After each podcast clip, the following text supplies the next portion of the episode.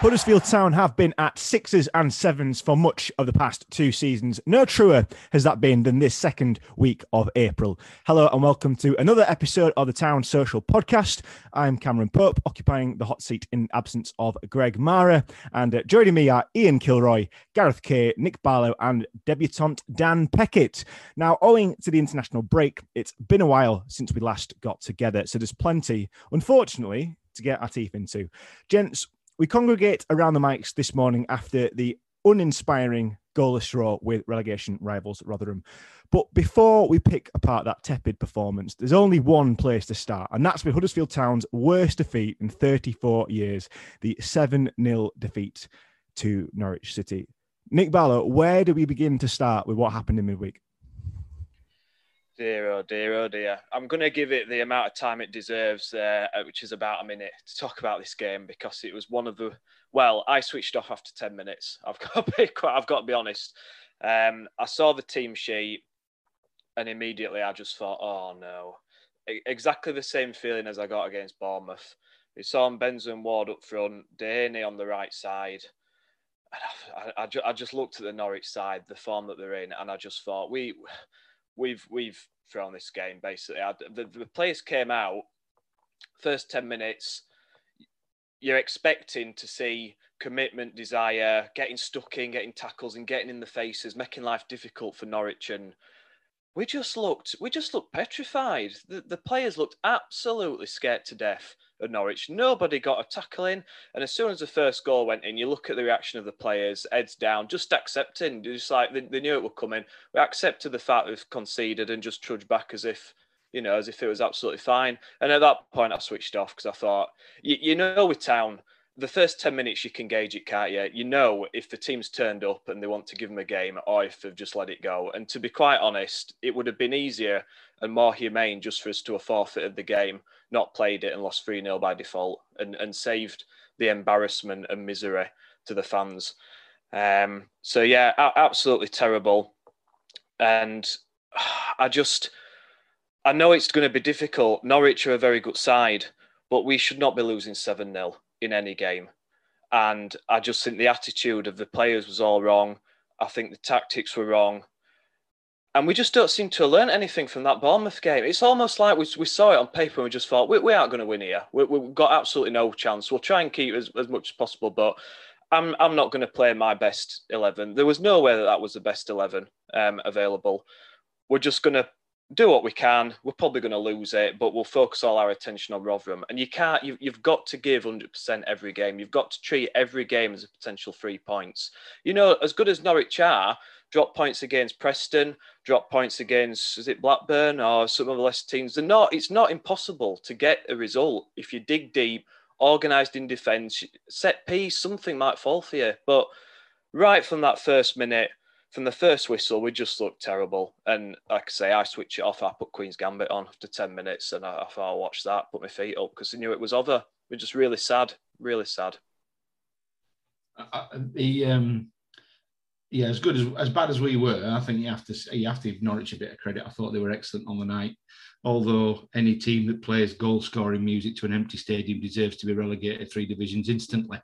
Um, but yeah, we Carlos has got form for this. He did it at Bournemouth and it didn't pay off. We drew nil nil with Cov. Did the same thing against uh, Norwich and we drew nil nil with Rotherham. So I'm not really sure what the point was um, other than in his mind, it was a game he was never going to win, so he was going to be selective. Um, you know, I mean, there wasn't one player that came out of the game with any semblance of, of credit. I thought Sorba Thomas okay in flashes when he came on, and Scott High ran about a bit. Um, but other than that, we were we were beaten by a much better team that had the right kind of mental attitude. We went into that game defeated. You know, there wasn't a player on the pitch thought we could get anything from that game you know, Norwich played Derby yesterday, only beat Derby 1 0. I had a quick look at the at the stats. You know, Derby had as many shots on target and as many shots as Norwich.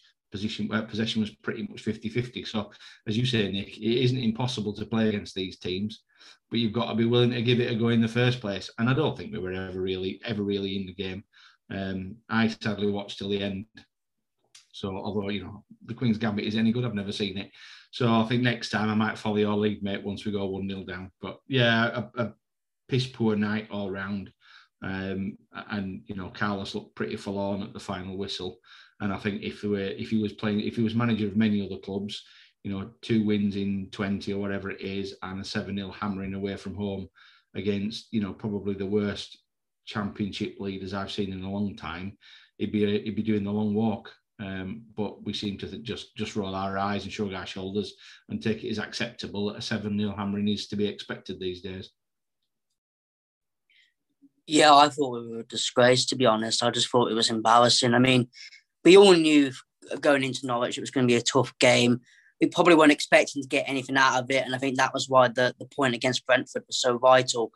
But at the same time, you expect the players to put a shift in. And I know Carlos has been given out these sort of excuses of, oh, we've had these injury crisis and all that thing. But if you're a manager of a team, you give out, you, you put the tactics into the game that you know that you're going to try and compete to the best of your ability. And we didn't even compete, you know, simple as. And I think, you know, we're at that point in the season now where, you know, we're looking ahead, trying to think about what's going to happen in the summer and what's going to happen for next season when everyone's back in the stadium.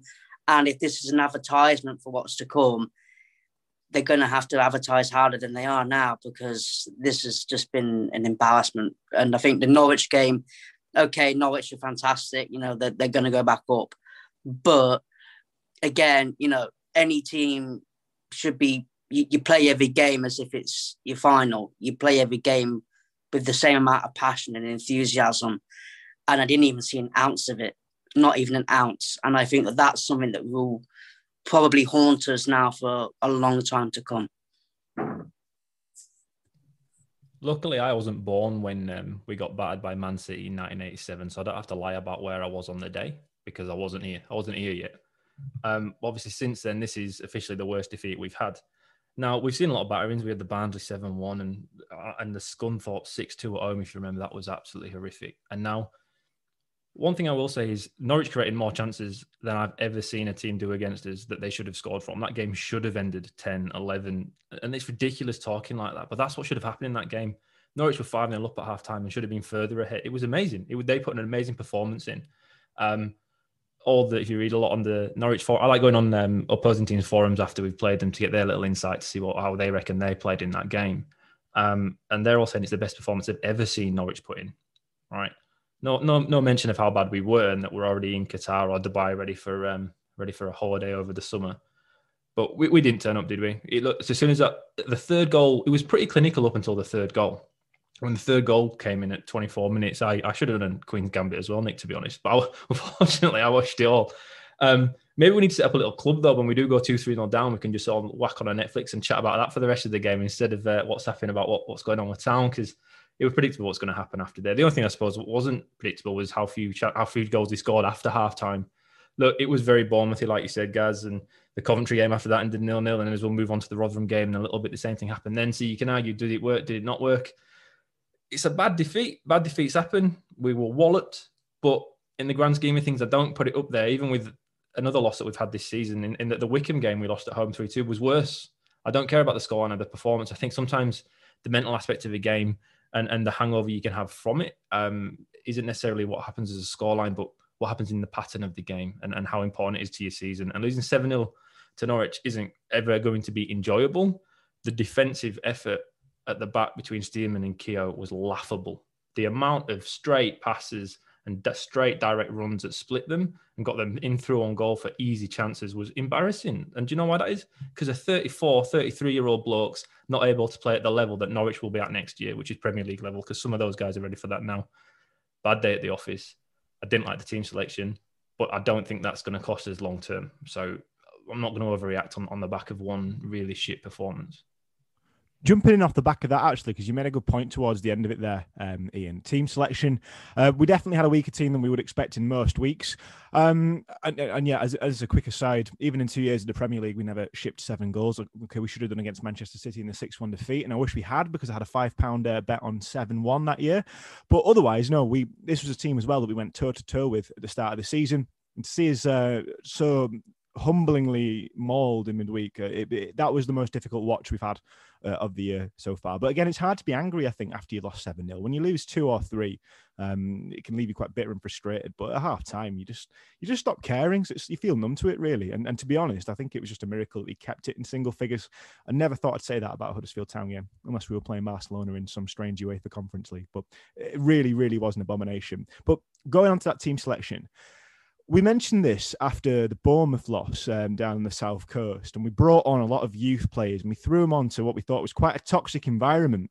And again, we saw the youth coming off the bench. Uh, Jaden Brown came on, uh, Rarmani Edmonds Green, Scott High, Aaron Rowe, and Sorba Thomas were the five substitutes that we made, while uh, Fraser Campbell and Sanogo stayed on the bench, perhaps a bit too early for Tommy Elphicke. What do we think about that? One about the selection of the team, and I'm not wishing to labour the point here, but I think it's um, I think it's an apt thing that Ian brought up. But also throwing in such inexperience and youth into a into a side late on in the game where heads were down from about the tenth minute.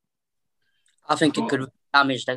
I was saying I think it could really damage their confidence in the sense that, I mean, I thought Carlos was meant to come in and inject um, inspiration to these young players, but in the manner of which he's bringing these young players on, it's just going to do the exact opposite. I mean, can you imagine if there was a crowd there? You know, I, I can't imagine. I mean, those young lads coming out there playing like that, and in, in a environment, if there were fans, it would have been unimaginable. But I think the fact that Carlos was brought in specifically to inject inspiration and to get these young players playing first team football, you don't dump them into a, a 7 0 defeat like that. It's just it's just wrong. It's unfair. And I think that those young players deserve better. And, and you know, Sorba Thomas and Scott High, they've shown glimpses of what they're capable of. And quite frankly, I'd have been more happy to see them you know, coming on to the Rotherham game later. But I think they deserve more of a chance because at least they're trying. At least they show that they care. And you know, I think Carlos keeps play, uh, picking players that just don't seem to show any enthusiasm or, you know, Isaac Mbenza feels like he's just gone back to the way he was a couple of years ago. So we're looking at it the wrong way there, though, right? It's all right saying we need to give protect the youth, but the problem is we've got what now six games to go until the end of the season. What Carlos's entire mindset there is protecting the guys that are going to play until the end of the season. He's brought off Naby Sarr, he's brought out Richard Stearman because they were dog shit on the day. And what happens to our boys that we need to play in the next few games? If we walk off there 10 0 down because they weren't the right players for the attack that Norwich had, we're in a worse situation. Unfortunately, the guys that had to be sent for the slaughter were the young lads, not the old lads, because for the rest of this season as the entire thing has changed now from like a visionary approach of bringing in youth players on cheap deals, developing themselves. And later we have changed entirely to just surviving this year. It's pragmatism, isn't it? That's what we're after. And to do that, he decided that we've got to protect the old guys instead of the youth. And now I've never seen that before in professional football. I have not, but that's the only rationale I can see behind why he did that against um, a Norwich late on yeah, I was just saying about the um, about the kids as well. I think you know Carlos has been brought in because he's a youth coach who can work with these guys, and you know Dan saying he needs to you know give them some inspiration. My concern is is that they're just not good enough. No matter how much inspiration he gives them, if they're not good enough, they're not really going to make the grade. You know, Sorba Thomas came on and looked bright in touches, but he came on yesterday and I thought he was really poor. You know, so I think these kids are a million miles away, from, and it isn't disrespectful to call them kids, They're a million miles away from being first team ready. It, it's uh, it's a real concern that when we get to the summer, and I guess we'll come to transfers at some point, that there's already a, a belief in the club by people who are, who are insular that these people are, these boys are ready to perform at championship level next year and make a difference. Big worry for me. Moving on to what we all saw yesterday as well. Now, in, in a sense, this was the ideal game for the club to come back into and save some face. We knew that a win put us as good as safe in the championship, despite the mauling in midweek. And on the flip side, the key was not to lose. As we all know, that wasn't what happened. Got the nil-nil draw. But in the middle of those two extremes, where do you think a draw leaves us now? I mean, someone from the outside looking at it, it's a decent point, I guess. It stops Rotherham gaining ground on us.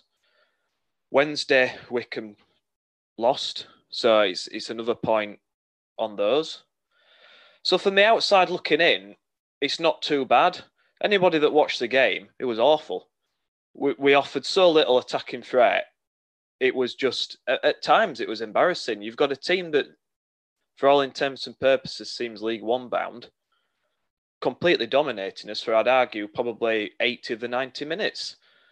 I mean, I don't, I don't want to go on too much about XG because it's boring, but their XG was 1.59, ours was 0.52, and we're supposed to be the home side that if we win that game, we're, we're pretty much safe.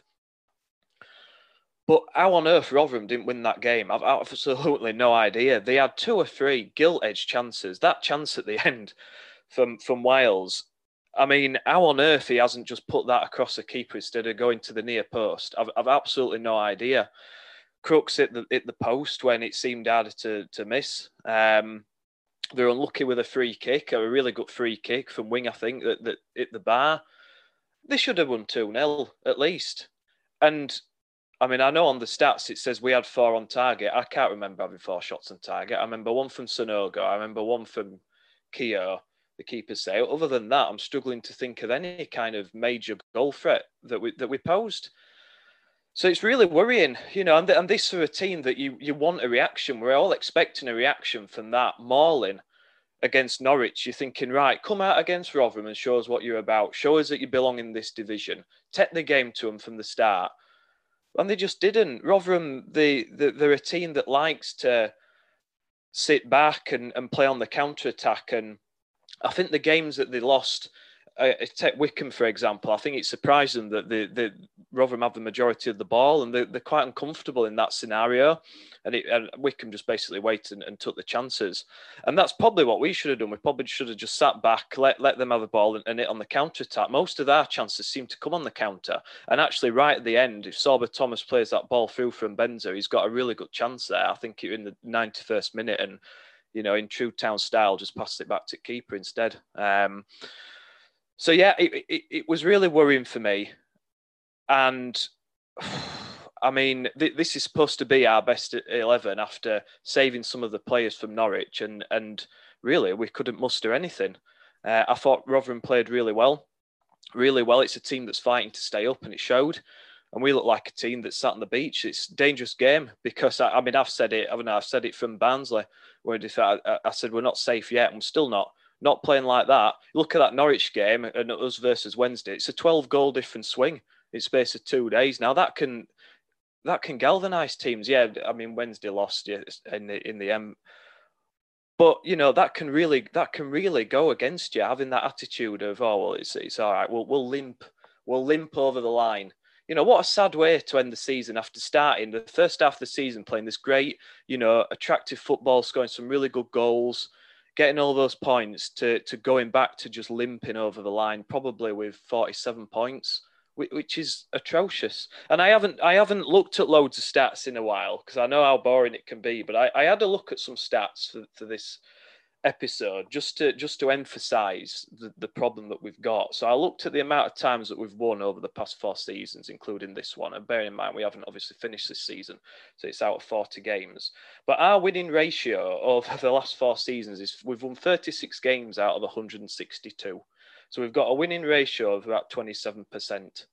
Now, yeah, a couple of those seasons were in the Premier League, and I know we had that dreadful season, but we've still got to try and compete.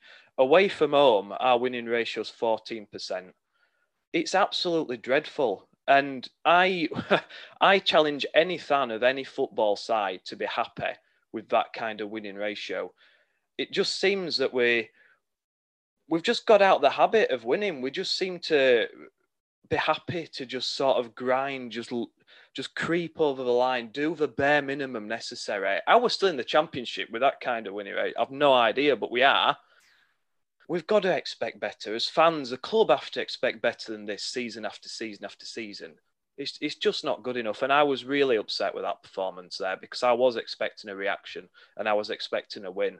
And in true town style, we will it will come to probably the second to last last game of the season as to whether we stay up because it always does in it we're a team of extremes we've always got to either be right at the top you know going for promotion or we've got to be scrapping right to the end we can't just have a nice boring mid-table finish can we you know, mid-table season, nice and boring. We can't do that. We've got to take it right to the end, and that's why I still think that we're not safe yet. And I still do. I still think it's a dangerous game that they're playing just to be contributing bare minimum in these games.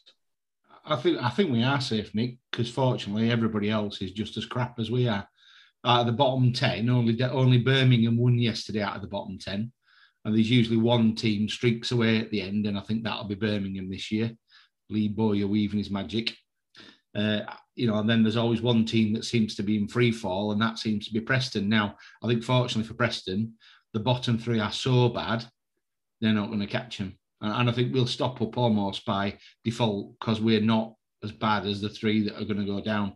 And I think the three that are currently in the bottom three will be the three that go down. You know, Rotherham were limited, but they were game. You know, that's what I liked about them. I quite like Paul Warne. I think you know he knows his limitations, he knows his team's limitations, and he uses it accordingly. I thought Lewis Wing was great on the day.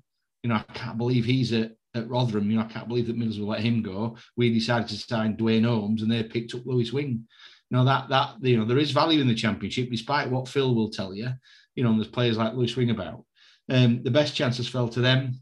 Um, I mean, how they didn't win the game, I, I still don't know.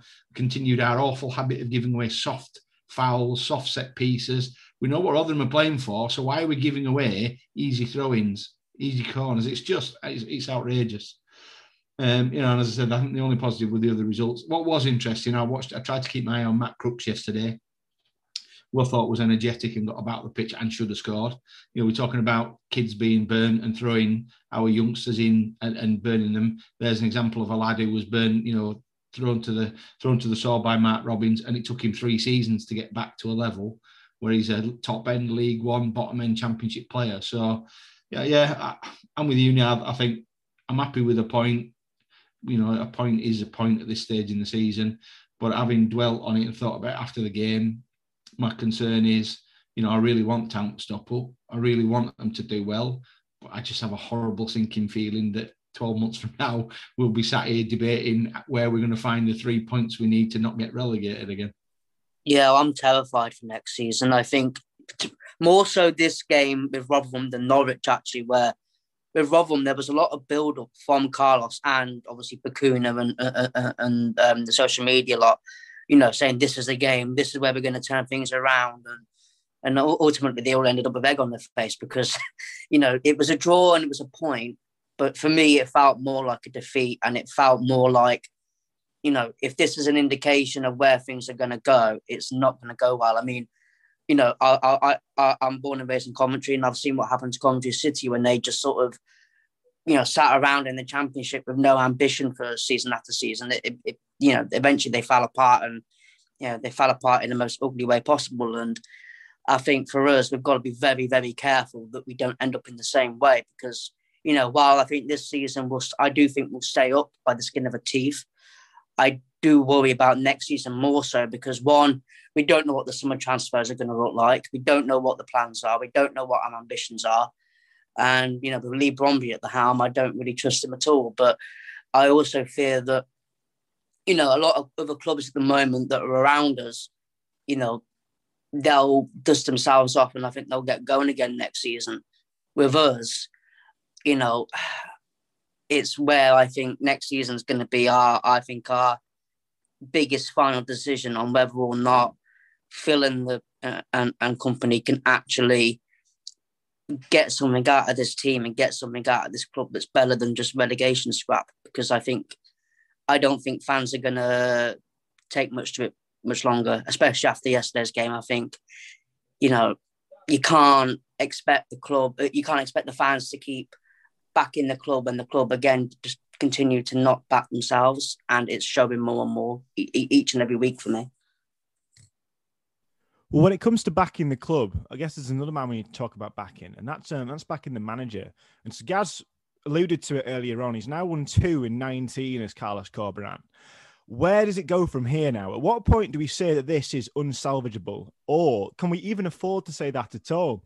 I personally, my take on this is that I imagine we're going to be seeing Carlos Corberán in charge next season. That's probably financially motivated, but also I think because it, it, it, suits the hierarchy of the club well. It allows them to keep um, running this uh, sustainability ticket. Um, and, and I guess that Carlos Corberán, his his get out is that he hasn't got the squad that he, that he wants to use, and that's and the squad isn't good enough to play his brand of football. I agree with that. I don't think anyone's disputing that. Um, I personally think on that sort of record, I think the club just needs a complete reshape because because I think it's got so toxic now. I don't think it's we're going to be able to turn it around. And I think Dan's led into this point quite well because yeah, I can't see what gets better next season. We're not going to have a massive influx of cash. We're going to okay manage to shift some dead weights, hopefully. But looking at the transfer business we've done so far this season, it's been very hit and miss we're not aiming high exactly, are we, in terms of where we want to be? We're looking at the next three to five years before we compete, isn't it, really? And uh, so we've been told. And so I don't see where it goes. But, you know, that starts with, of course, the head coach, Carlos. And I personally imagine he'll be in next season. But I don't know. What's your take on it? I think he'll be in. But I think the, the, the problem is with, with that is is it going to be another Jan Siewert scenario where they'll, they'll say they're going to back him, they're going to keep him on and stuff. And then after two weeks of the f- first season back, they'll, they'll sack him. You know, I think if they're gonna if they're gonna make a decision, they've got to do it as soon as possible. They can't linger. If you know, if they go, if, if he does, let's just say, you know, worst case scenario, he gets sacked. You know, it, it, this week or next week or, or whenever. You know, if that happens, I'll be more accepting of it now than I would be two weeks into the new season. You know, because at that point, then it's just going to be another. Everyone knows what, what's going to happen. It's just going to be another situation like it was with Jan Siewert, and then fans have got to readjust again. And I think that the club can't afford for that to happen. I think that if they're going to make a decision on him personally, I'll be very sad to see him go because I think he's a manager with great potential. I I just don't think it's with us, sadly. I don't want him to go personally because I do think again there's potential with him, but there's also, you know, a, like you said, you know, two wins is is you know in in in in this year alone is is enough to get anyone sacked, and I think, you know, Carlos shouldn't be, you know, Carlos does need to how um, be be accountable for that. I think he does because again, he is somebody that you know he is the head coach at the end of the day. He's not getting sacked, Dan. Dan, I'm jumping in. He's not getting sacked though because we've just give him a new contract. Remember what happened? Yeah. Remember, remember how this this this went this way. We had the Cowleys in. They did a good job last year. We, they turned it around after everyone's head had dropped. They managed to get through. Probably it's going to end up more comfortable than this season's going to end up by the by the looks of it against. Mm. And I think the bottom three, the teams that went down last year, were probably better than the teams that went down this year. Right? That are going to go down this year. Um, but we, we we brought him in um, because we decided to lower the budget and lowering the budget wasn't going to sit well with the Cowleys, was it? All right, we can t- pretend it's about we played ugly football. No, we didn't because we played pragmatic pragmatism style again, like we're doing now. Like that's exactly what we're doing yeah. now, right? So yeah. what we did, what we're doing now is what we did last year, and then we justified that to sack the Cowleys. So under that scenario, we'd be sacking Carlos again this summer, then surely because he's done exactly the same thing than what the Cowleys. But we know that's nonsense. We know that's not exactly what happened. We brought the Cowleys in. We brought um, Carlos in to be able to get something from a smaller, cheaper squad, right? Everyone agrees on that. I think everyone's come to that conclusion. And a few months in, we're nine out of 10 in for the year again. We're doing really well. And we're thinking, shit, we're into it. We've done it. We've got somebody cheap who can get a song out of players that might not be up to the quality of, the, of teams of our stature in our division, right? We're getting a song out of them, right? Let's lock these guys in and let's go for it because we, we found them. We found and then from the moment they've signed that contract, it's gone to shit. And now this isn't news to me or half of us. We spoke about this. We said when he came in, he played a chaos style of football that no one had seen before. They can say it was Leeds ball, Bielsa ball. It was a little bit, but there was more chaos than that. There was there was less structure and more free reign for the centre backs and full backs than I've seen Leeds do. Right, and it worked. Teams did not know how to beat us until they realised if they sit back and stay really structured, we struggled to break that down and encountered against us. When that started happening, we lost a lot of games, including that Wycombe game. That was that was a real big turning point. And after that, we tried this new style to try and just get over the line because we thought we were okay. We thought we had enough of a head start on everyone to, to get there. And then look what's happening now. I'm, I'm really, really worried. And the Rotherham game. So after the Norwich game, I was I was not happy with the result, of course not. And as we spoke about already today, um, it was a big walloping and, and it was embarrassing. The Rotherham game was fucking worse, miles worse, miles, miles worse because we looked like we didn't have a clue how to play.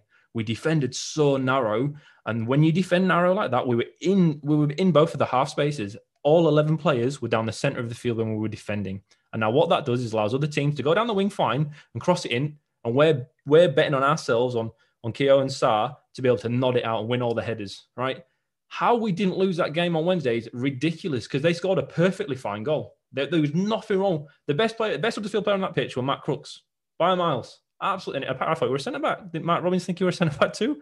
He was the best player on the field, and they've won that game. We, we, we've through nothing more than a miracle got a point out of that. Now that's like normally after a game you blame the referee and say, "Hey, we should we, we should have won. We'd have won if the ref had been fairer. If the ref had been fair, we'd have lost two three nil. It was unbelievable. I've never seen a ref give us as much leniency as he did this week. It was it was it, yesterday. It was crazy, and we've got away with one. But the, the worrying part about it for me and, and why I'm worried about Carlos in the future is on the, on the, they don't look like they have a clue anymore.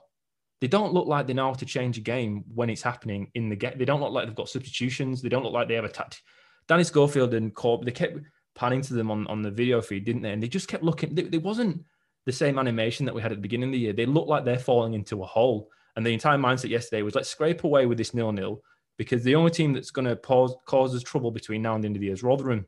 They've got three games, I think, in like six. They've got a game Tuesday, Thursday, and Sunday this week. And now, if they didn't have so many games in, in such a quick period of time, I'd be backing us to get relegated and be willing to commit with Nick for his nudie run because we're very fortunate here that Rotherham have so many games in such a short period of time because it's going to be very unlikely they're going to pick up a lot of points in those games. But they were better than us yesterday. They were miles better than us yesterday. But man for man, they're probably not, right? And when that's the case, the only person you can look at is the coach. He was getting a song out of the team before Christmas. He isn't anymore. Yesterday, Rotherham didn't sit back either. That's a real worry I have. We struggle against teams that sit deep. They didn't sit deep. They came at us pretty much, and we couldn't cause the same chaos we could at the beginning of the season. Now, is that because the Bielsa ball and Leeds style football always burns out halfway through a season as he failed year after year after year until he put 58 million pounds in last year, whatever it is, to, on the Leeds salaries to be able to get over that hump and make it to the end of the season. We don't have that budget. So if we don't have that budget and can't have a squad fit to do what Carlos wants, is Carlos then the right man for the job? He deserves more backing. We all thought he'd get more backing. He hasn't had it just yet. COVID, yeah, blah, blah, blah, whatever. But this summer, our budget's going to be restricted further. So the quality of player that he has theoretically will be less because we are paying less. And football is a game that is on money. Look at the list come out yesterday from um, one of the Swiss Ramble, I think, put out a, a, graph where it showed how many teams had made profit over the last three years in the championship. And Town would currently sit about fourth or fifth in there if we stuck to the break even model we want to stick with. And every team above us have been relegated in those years, every single one of them. So, so if that's what we're aiming for, and Carlos is wanting to play this football that wants a lot of um, fit fit players that can go deep into a season and perform at their best, compared to what we actually got against Rotherham, where the players are not there anymore. And I don't know if it, I don't think it's desire. It's not that they don't want to. I just think mentally they're spent, long training, murder ball, train twice a day, hard all year. No, not much of an off season last year with a change of system, so they had to learn from the Cowley style into Carlos' style. That takes a big toll on a player, and they look spent. Luckily, I think the end of the season will just come quick enough that we stay up. And, and, and if we do, Carlos is obviously going to stay, but it just seems a little bit hypocritical compared to what we said for the Cowleys when they went last summer, compared to what we are yeah. going to say this summer. Yeah, I do agree that it's hypocritical, and I also think that again, it's not just about this season, it's mostly about next season for me. It's the fact that, again, we don't seem to have a clear idea what the plan is. And if there is a plan, then obviously half the squad, as it stands, won't be there next season. So, you know, where we're going to spend all that money is going to be, if whatever money we've got is going to be a mystery. But I also think that in terms of whether Carlos should stay or go, my question would be really, does he have to go or does Leigh Bromby have to be the one held accountable? Because again, He's the one bringing in Richard Keogh. He's the one bringing in players that are not fit to play for the club right now or to fit in the in the style of play that Carlos wants. And I think that that has. I think people like Leigh Bromby and Josh Marsh and anyone in recruitment staff should be held just as accountable as Carlos right now. To be quite honest, there's there's no chance of that, and no chance. Uh, you know, you know my view on the on the management team. I think it's an echo chamber. It's Carlos and three mates. And and you're right, Ian. I think the problem they've got is they've been doing the same thing now that they were doing before Christmas, and I don't think they can understand why it's not working. It was working, and now it in. I don't really understand. I am not doing anything different. How can it not be working? So I think that that's an issue. Um, you know, I think it is slightly different to the Siewert situation because we will be bringing, I think, a considerable number of cheaper players in during the summer. Matt Devlin said on the on the, the interview he had on the HTAFC family page that they were going to, you know, bring players in around Carlos' style. So that's a real worry. They bring in six, eight, ten players to play in Carlos' style. We get to October, it's as crap as it is now. They pull the trigger. Where does that leave us? We've got players on two and three year deals, might not fit with whoever we bring in.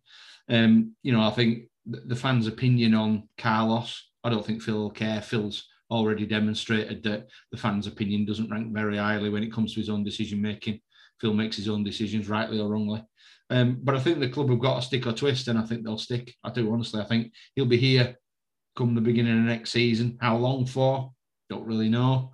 Um, you know, I think he, he needs to try though during the summer, or the club need to try during the summer to give him some help. You know, if he is as good as they keep telling us he is, then the boy needs some help. You know, and I think that that would show a signal of intention for me. I can't see Bromby or Marsh going anywhere. They fit within Phil's structure of people he likes. But I think they've got to give Carlos every chance. And signing players isn't enough for a coach in his first year and shown to be struggling. I, I like Carlos. Um, you've got to have balance with it, and he's not beyond criticism. I think you know an example was the Norwich game where first goal goes in, doesn't change it. Second goal goes in, oh well, we'll get to half time at two 0 Third goal goes in, doesn't change it. Fourth goal goes in. Fifth goal goes. There's no there's no reaction you know, a, an experienced manager like your Warnocks would be making four or five changes before half time to to to fresh it, just to say I've had enough of this, you know. To, but it's almost like he's he's waiting for something to click with the players to suddenly, you know, oh they'll they'll get it right, they'll understand, they'll change, and it just doesn't. And that that's been my main criticism of Carlos that he just doesn't react enough to situations in games. But having said that, you look at the situation. He's come in in one of the probably hardest seasons the championship's ever seen. He's not really had a pre-season. The players that he's had to work with, we've lost our main attacking threat in in Koroma, uh, and I don't think it's any coincidence that when we lost him a night the results dropped off significantly because we, with zero cutting edge without Koroma in the side. Um, so there are a lot of mitigated circumstances, and I'd be interested with a full pre-season if we can get the players that are more suited to his style of play, because this obviously isn't his preferred style of play right now. If we can get players that, that suit that style, I'll be interested to see how he does. And I think, I mean, if he was at a team like Watford with their squad depth and some of their players, I think it'd, it'd work wonders. But you've got to support him. If, if you're bringing somebody in I've said it before. If you're bringing somebody in to play a certain style of football, you have to give him the tools to do that job. You know, we could have Guardiola in, and he wouldn't get a tune out of some of these players. Some of these players, they know they're not going to get a contract next season. And Mbenza, after January, dropped off because he wanted to move, didn't get it. We haven't seen him since. He's hardly, he's hardly done anything. You know, we need to get these Pritchard. Where's he now? Sweeping up somewhere. Like we haven't seen him for ages. Get get him out. Free up some wages. Get players actually want to be here and let's see what he can do. And if it isn't working, yeah, they'd have to look at it. But I mean, my question would be, who's going to come in? Who's going to come in? We, we've gone from one certain style of play with the Cowleys to a completely different style of play with Carlos, and we're in exactly the same position in the table. So, what type of manager do we actually need at Town to get the best? Because we keep saying this every season. We need someone to get the best out of what we've got. But it gets to a point eventually three, four, five years down the line when they're still not doing it, that we have to look at the actual resources available and say something needs to change with the recruitment. And I, I agree. We, we I, I think Bromby. I, I don't know. I don't know why we persist on this model of recruitment when you know we get one signing right out of four it seems and i know that nobody gets 100% right we every club has signings that don't work for whatever reason but i don't think anybody could deny that the recruitment strategy hasn't worked in the, in the long run. So they've got it gets to the point where they're going to have to look at that. And I think if they get that bit right, I think that Carlos will will do a really good job. But I'm with you, guy. I, I, I don't think they will change it, and I think sadly, you know, if if the players that come in over the summer, it's a huge summer by the way, with the amount of players leaving, uh, huge summer. But if these players aren't right, he's he's a dead man walking. And I do feel sorry for him because I think, I think the championship next year, Nick, as well, is going to be a lot tougher than it is this year. I do honestly. You look at the teams that that are coming up. You've got Hull and Peterborough top two, and you've got Sunderland, Blackpool, Portsmouth, and Lincoln in the playoffs. I can see the Cowleys getting Pompey through the playoffs, 100% getting them through the playoffs. So you're probably looking at, you know, Hull, Peterborough, who are always competitive at this level. They always, you know, they make a good fist of it. And I think if Pompey or Sunderland come up, I think the new owners will be chucking big money at it. You know, suddenly it's, it's much more competitive than it has been. And there could be some big teams coming down from the Prem as well, not just Sheffield United. So you know, I, th- I think it adds even more pressure, Nick, doesn't it? That you have to get it even, even righter. That's the right, so probably not the right phrase, but you get my point. They've got to get, they've got to be even more on point with these signings because if we don't hit the ground running, we're going to be up to our necks in it. Yeah, and there's no hiding place next season as well, especially with the fans back in. The club's got nowhere to hide. You know, they can ignore Twitter for the time being and stuff like that. They can switch their phones off. But once we're in the ground, you know, the fans' voices will be heard in the ground. They'll tell Phil right in the ground what they feel and what they think, because town fans do that, and rightfully so. But I think you know next season is going to be the biggest test that Phil's ever going to have to have as chairman of this club because it's make or break. I think you know I don't want Carlos to go. I wouldn't be I wouldn't be overly shocked if it happened, but I don't want him to go because I do see potential in him. And we have seen that potential in the first half of the season. And I think it'd be a shame to throw that potential to waste.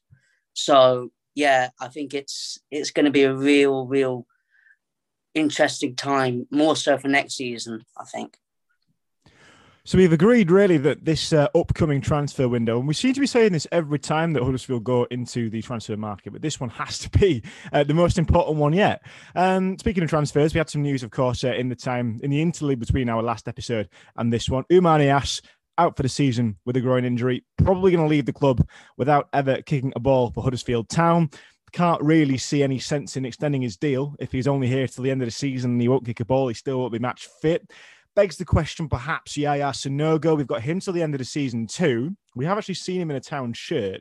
Uh, does he stay? Is he one that we need to look into for next season? And and, and while we're on that as well, mentioning uh, transfers, of course, you might have noticed in the news that Huddersfield Town were um, subject to a temporary transfer embargo. It was hastily cleared up that that was uh, really an administrative error, an administrative thing, given the uh, the difference in deadlines between HMRC and the EFL for publishing accounts. And to follow on to that, the accounts came out in the last couple of weeks as well. So I'll go to Gaz on that because he, out of all of us, is by far the best qualified you would say to look at the accounts. But uh, otherwise, uh, really, I think the only thing to say from that is uh, there's nothing really to say on, on, on the ass. Sanogo, does he stay or do, do we want to see him moved on as well? And do we go for a completely clean slate? Well, they kept they kept the transfer embargo and, and the uh, and the issues with that very quiet. I noticed that was never never mentioned. Oumar Niasse, I think when they were negotiating his wages, Phil said to him, let's split the difference. And he took that quite too literally, I think. Um, you know, I mean, the bloke basically broke his ass. So, I mean, he'll, he'll, never kick a ball for us and get three months' salary. So, in fairness, he's probably still done more than Alex Pritchard's done in three years. So, it's not all doom and gloom, is it? Um, I think Sanogo's Sanogo's an odd one for me. He's a, you know, he's a he's a big lad. He's a big unit he hasn't added very much really. I think he's he sort of played half decent in a couple of games. He gives us a focus. That is a positive. Gives us something to play off, which I think is probably what we thought we were getting with Danny Ward when Danny Ward come that he'd be the one that would give us that. Um, it, it, yeah, I think the money's going to be tight. That much is clear. I wasn't aware the club had published the accounts, so that's new to me. If they're out, um, I'll need to go and look at that. I, I do know that uh, some of Phil's group companies have published some of their accounts which made very interesting. Sorry, yeah, I should, I should clarify. No, it wasn't the. Uh, it was the club. It was we're looking at, of course, the pure accounts that have come out, which of course. Yeah, yeah, it was, and, and that was quite an interesting, an interesting set of numbers. I mean, as always with these businesses, you can read the numbers anyway how you want. Um, the best, the best point a bloke on Twitter made to me was that apparently those accounts tell me as much about Phil's personal wealth, personal wealth as the Royal Mails do to my local postie, which I tend to disagree with. Things Because Phil is the is the uh, owns most of the shares. But you know, Pure clearly has had a tough year. It's burnt quite a lot of cash. Its profitability has fallen, pretty much like every service business in the UK. So you know, I don't think that I don't think that's any any slight on Phil. I think that's a slight on the economy. But it's clear his attention has been elsewhere because Mark Devlin mentioned in the um, in the in the Facebook video that he did that Phil's own business was, you know, was was having it under a bit of pressure. So my guess is he's had to spend a bit of time and effort on Pure, thinking that when he bought the club, it was a business he could leave to run and spend more time at Huddersfield Town. So I think there's there's going to be challenges all round. Uh, Ian, I'm sure, has got plenty to say on the the Pure accounts and how that links into Pure Sports consultancy. But the club accounts should be due by the end of June. My guess is they won't be released until season ticket sales have closed. Oh, the, on the pure accounts, you go on that for days, right? But the, the, thing is, Phil said himself there was a correlation between the success of Pure to, to the to the amount of money he'd be investing into town when he first took over, right? And now Pure obviously have been hit by COVID, absolutely fine. Lots of companies have, so that will affect. And and to me, it actually made sense why all of a sudden town were then talking about sustainability. Whereas before, when he first came in, it was about investing at the same levels of Dean Hoyle, which is that five to seven million a year something I can't remember exactly what the financial fair play was at the time because it did change a little bit from five million a year to 15 over three or seven to 21 over three. It was, but that's what the talk was at the beginning, and, and now it's changed to sustainability. And then you see the pure accounts are not necessarily what some people might have expected to be. I don't actually know if their growth, what, what was forecasted, of course, it could have gone anyway, but it, it, every company's been affected by COVID. We get that. Um, so it actually made more sense to me having seen that where town are today. And to be honest, I was happier about it having seen that because it just ticks a few boxes and, and things start to make sense. But quickly on, on Sanogo and um, Niasse, they aren't guys that we'll be able to afford for next season. They won't fit into our wage budget. Not a chance. We shat it in January because we missed out on on a few signings. It got to February. We're like, right, we've got to sign somebody. We need to have something because if we don't bring a striker, we're going to go down. Luckily, the Swansea win came out of absolutely nowhere. Um, and then we didn't even have to really play Sanogo and Niasse. But to me, they were a bit of a, a black, a like Keogh was. We just chucked a little bit of money in there just to keep us safe because to stay in the championship is worth four or five million. So you might as well spend whatever they're on 10, 15 grand a week for just for a few months to give us that option. And just in case one does work and you win one game, two games maybe by bringing these guys in. I don't think that's going to play out that way. But if that would have been important and did happen, then it was obviously worth the gamble. It was a small gamble to take but I don't see them fitting into our, our wage structure going forward for next season. I don't know, lads. You know, um, I find it strange that they already had Campbell Sanogo, the goal machine that's Danny Ward as well, and yet they still brought Niasse in, which kind of makes me think, you know, do you, do you bring somebody like that in for three months when you've already got those players available, unless you're wanting to potentially give them a contract for next season? And I kind of wonder you know, is Campbell's contract up? Could he be brought in as a replacement for Campbell, who's a bit younger? He's, he's got a bit of pace about him. Do they see potentially him as a replacement? Uh, I don't see Sanogo staying. Um, I agree, he hasn't offered that much. He's a, he's a big target man, but we, we need goals. You know, we, we need someone that's going to chip in with goals. And I mean, Campbell and Sanogo, there's more goals probably in.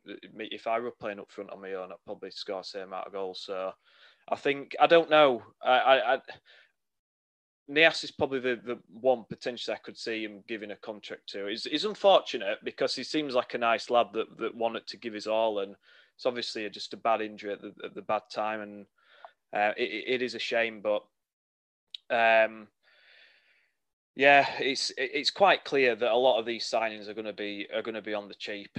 Um, we do need a bit of experience there.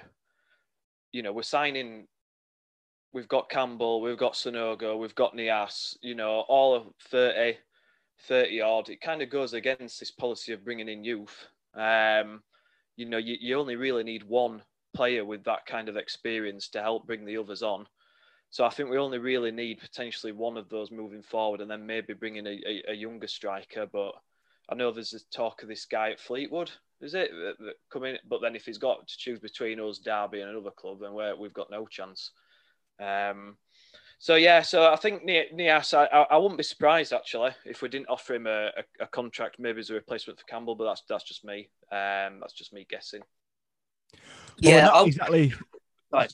Sorry, Dan. So we're not exactly uh, an attractive prospect right at the moment anyway and, and that is uh, that is right enough and true. We're looking ahead to the next games coming up so bournemouth on a tuesday afternoon. Now that's the important one. We saw how well that went at dean court.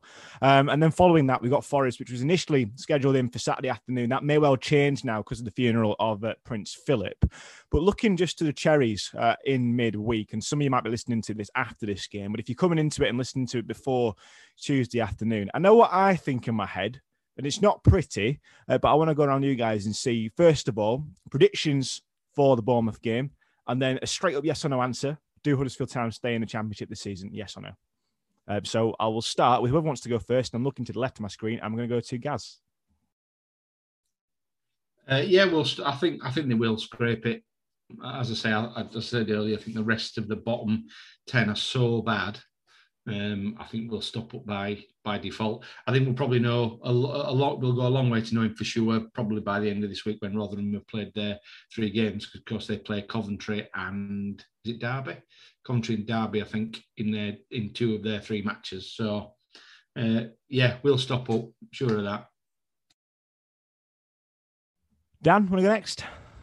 Um, I don't expect anything from Bournemouth. I'm kind of terrified of that now after Norwich. you know, it's giving me flashbacks already.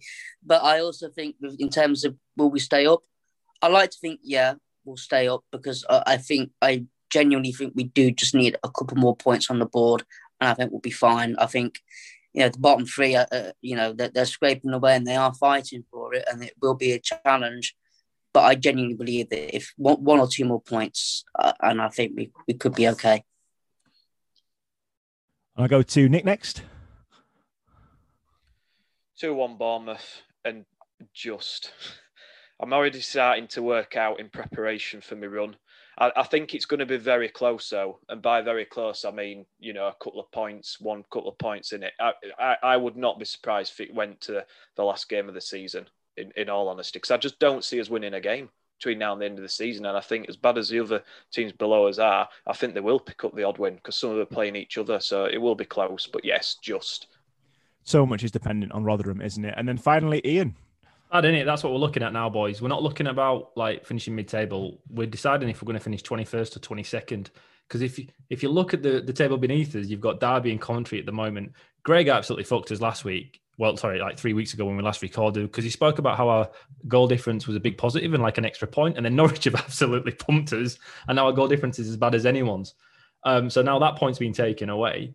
We're looking at are we going to finish 21st or 22nd to me. So rather than talking about how Town are going to do against Bournemouth, because I really don't see us winning another game anytime soon, um, I'm just more bothered about how Rotherham are going to go. Do, do we have faith in Rotherham winning enough games to catch us up? That's the that's where we're at now. And to say we were a Premier League club two years ago, and we are now looking at can Rotherham, Rotherham, mighty Rotherham, catches with a few games in hand that they've got, says everything about where we are as a club at the moment, and and all this talk about where we're going to be in three to five years from the club that, uh, that we get all the time now. It's like the three transfer window over and over again, isn't it? How will we do against Bournemouth? Bournemouth will absolutely stuff us. They'll stuff us by three or four, I reckon. We don't have it in us anymore to to to bring the chaos and stuff teams like Swansea 4-1. That seems to have gone because we've gone deeper and deeper. And now Steve Chicken said something last week that was really, really good. And uh, there's not much you've not really heard from journos. And I'll be fair to him, he put a point across really, really well. Sometimes when you go with a more defensive style to stop teams scoring, it stops you being able to score, and that invites teams on more and more and more. And that's what we're doing. We made Rotherham look like they were dominating, like Man City do some games. And if we're letting Rotherham do that, Bournemouth are going to eat us up for dinner, aren't they? I, I can't see a win. I can't see a point. Well, like we say, it's going to be very much clearer next time you uh, listen to a Town Social episode. Rotherham will probably have played three games uh, by that time. Of course, to play it Tuesday, Thursday, and Sunday. As for Huddersfield tonight, I think we get beat 2 0 against Rotherham uh, at home on Tuesday, and then goodness knows what happens from then in. But yeah, with Bournemouth, Forest, Barnsley, Blackburn, Coventry, Reading still to play, I don't see us winning any of those games. However, I do see us scraping up. I just don't think that Rotherham are going to be able to cope with the intensity of uh, playing nine games in such a short space of time. But it's been a story of cricket scores and goalless draws in this week in the world of Huddersfield Town. Thank you very much to Ian Kilroy, Dan Peckett, Gareth Kaye, and Nick Barlow. I've been Cameron Pope. Do join us again next time.